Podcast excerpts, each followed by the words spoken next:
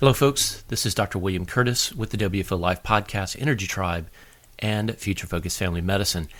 I have a COVID 19 update I want to give to you because in recent weeks, uh, actually just in the last few days, we have seen easing of restrictions across the United States and across the world. Uh, now that we have uh, at least better access to testing, we're starting to see um, different numbers and we're starting to see a um, better picture of the overall scope of the pandemic. I have a few things I want to anecdotally point out and uh, cautions that I want to give you. So this won't take very long, but I thought it was an important update based on my observations clinically. First thing I want to point out is that despite global easing of restrictions, I think it's some people get a misconception of what's going to happen. COVID 19 or the, the SARS uh, virus is not going to go away it's still going to be present. And I'll make the case that it probably was present well before even the quote pandemic was identified.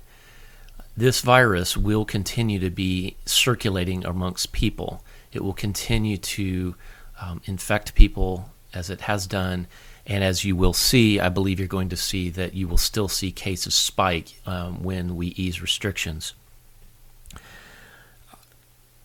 It, I, I, also believe that um, the case, in, there's a couple of case in points. Um, first off, my clinic is in South Texas, uh, Corpus Christi in particular, and we honestly in our county did not really have during the peak of the epidemic. We really didn't have any significant spike like you would see, say, in New York or San Antonio or Houston. We were a quiet area as far as COVID 19 goes. Part of that was due to our county officials locking things down as quickly as they could acting uh, efficiently. But part, partly as Corpus Christi is just out of the way, uh, we're not on the main thoroughfare. You have to want to come here. We're not on the main highway as far as a, you know a pass through location, say like a San Antonio or a Houston, where it's a pass through or area where lots of people are going through there from one place to another. So it's just not on a high density uh, area of, of uh, thoroughfare. But the things that you need to keep in mind about this is that the virus is still in our community. Case in point, two things that I think are very interesting. The first is uh, a case I just heard about yesterday. There was a student at a local high school um, that uh, the parents uh, identified that, that mid February of 2020, this patient uh, had a respiratory illness. And it was a strange illness because this patient was very healthy and uh, the athlete and uh, student just continued going to school um, and uh, even went on bus trips and things like that and really honestly didn't really even was too concerned about it other than it seemed like a strange illness that required steroids and antibiotics and even an inhaler. They got past it they're better they're well and they life goes on. Fast forward two months that same patient ends up with um, uh, getting a, a, IgG testing for COVID 19 and it's positive. It's the only time the patient's been sick in recent months. So one would conclude uh, from that that either the patient was asymptomatically exposed to COVID 19 in recent weeks or that illness back in February was actually COVID 19.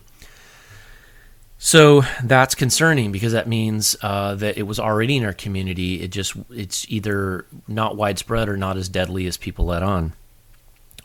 Um, second thing is medically speaking, um, uh, in, in our uh, our clinic, we have only seen one case uh, prior to uh, yesterday, where um, we knew of one of our patients that actually had COVID nineteen.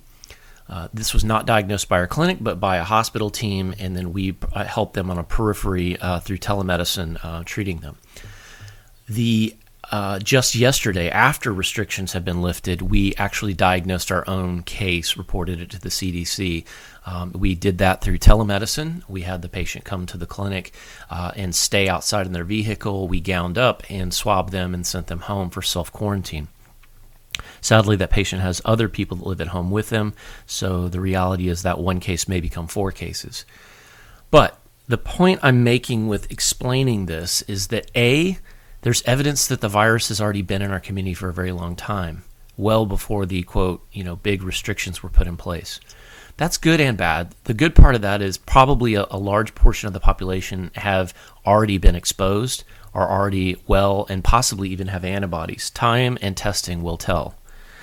The second thing about that is that medically speaking, and people ask me a lot about this oh, are we safe now? Are we okay now?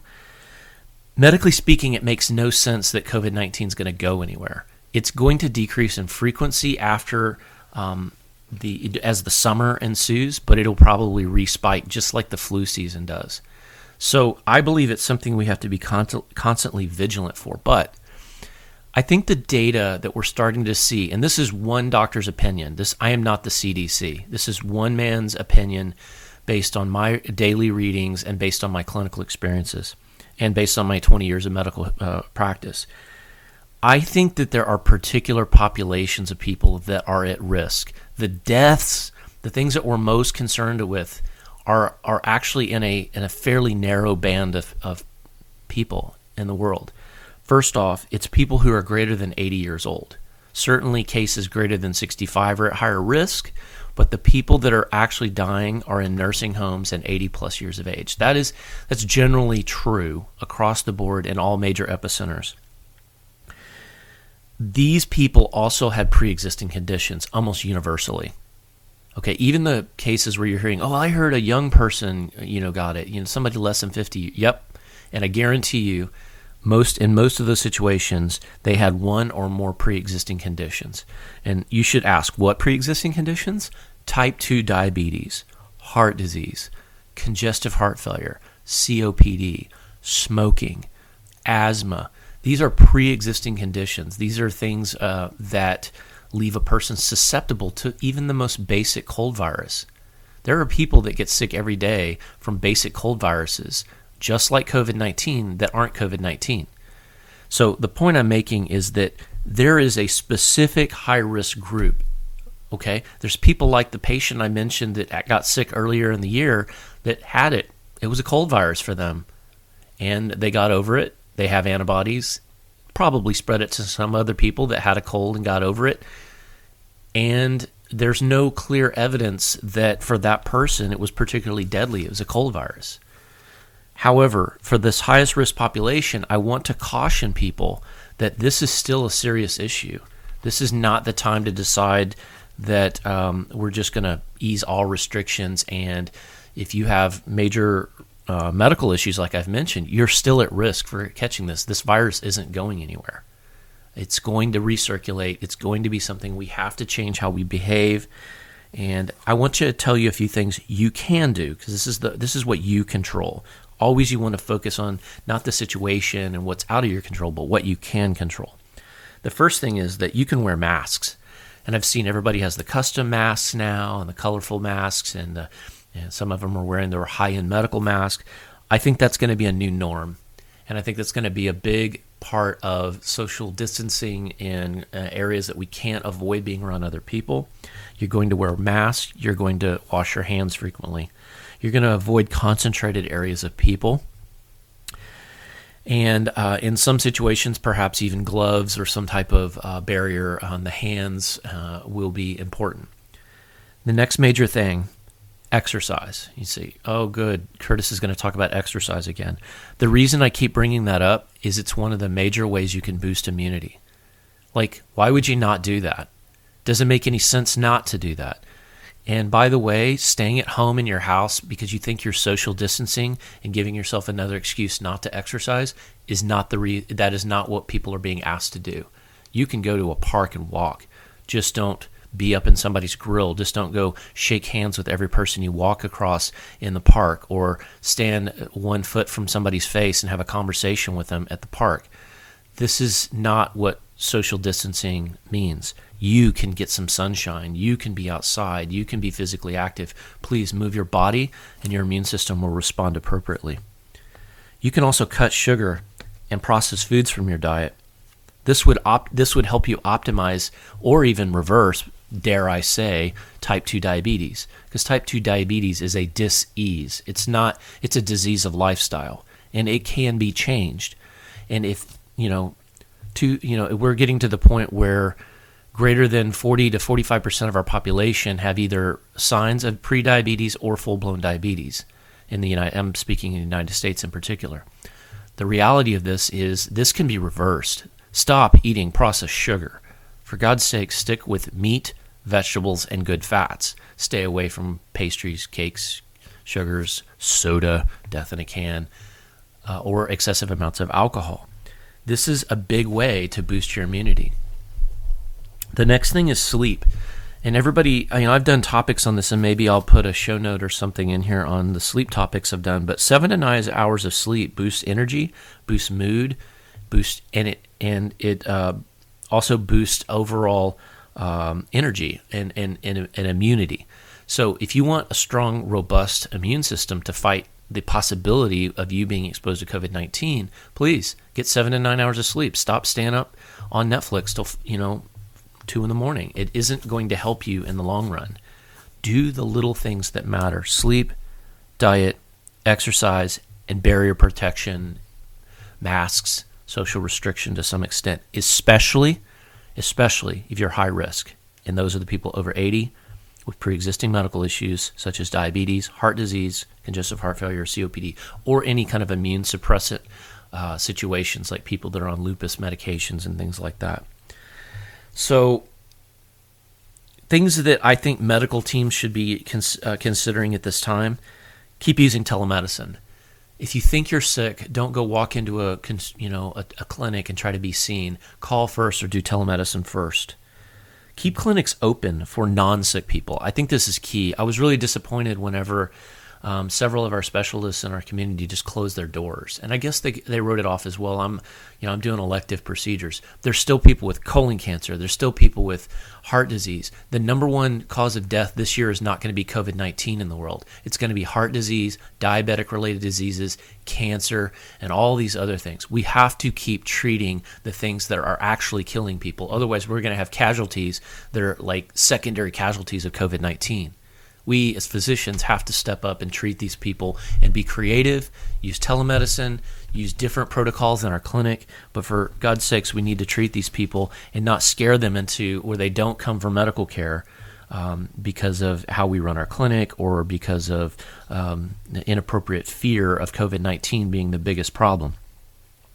I think we ought to have masks in clinics, obviously, and we should step up our hygiene and cleaning of the clinics and spacing arrangements of patients within a clinic. Um, I think we should be in a situation where we realize that the biggest risk is that people are going to ignore this they're going to get in large congregations. They're going to spread it. And then they're going to go back and visit their elderly family member, or they're just going to flatly uh, think that because uh, the government is restricting things, that it's because the, it, there's some kind of all clear. I'm not trying to be an alarmist. I'm trying to be realistic and explain to you that COVID 19, it's not like it goes away. It's the same thing as the flu virus.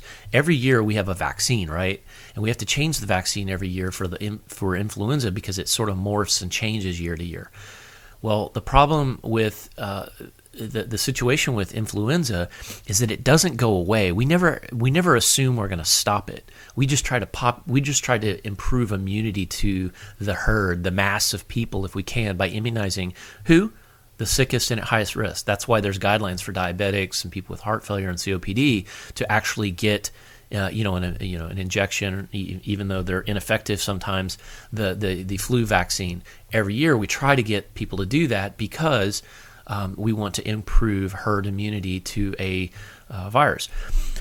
So I, I think that I, I, beat that up probably at this point, but I wanted to give an update as I've seen these easing of restrictions, and ironically, we're starting to see more cases in, in a local clinic like ourselves, and we're starting to see evidence that as people are getting tested, that there probably have been a whole lot more people. So that's a good news, bad news thing. There's a lot more people that have probably already been exposed to it. It probably crept into our community already uh, many months ago, and some people have probably already been, you know, um, exposed.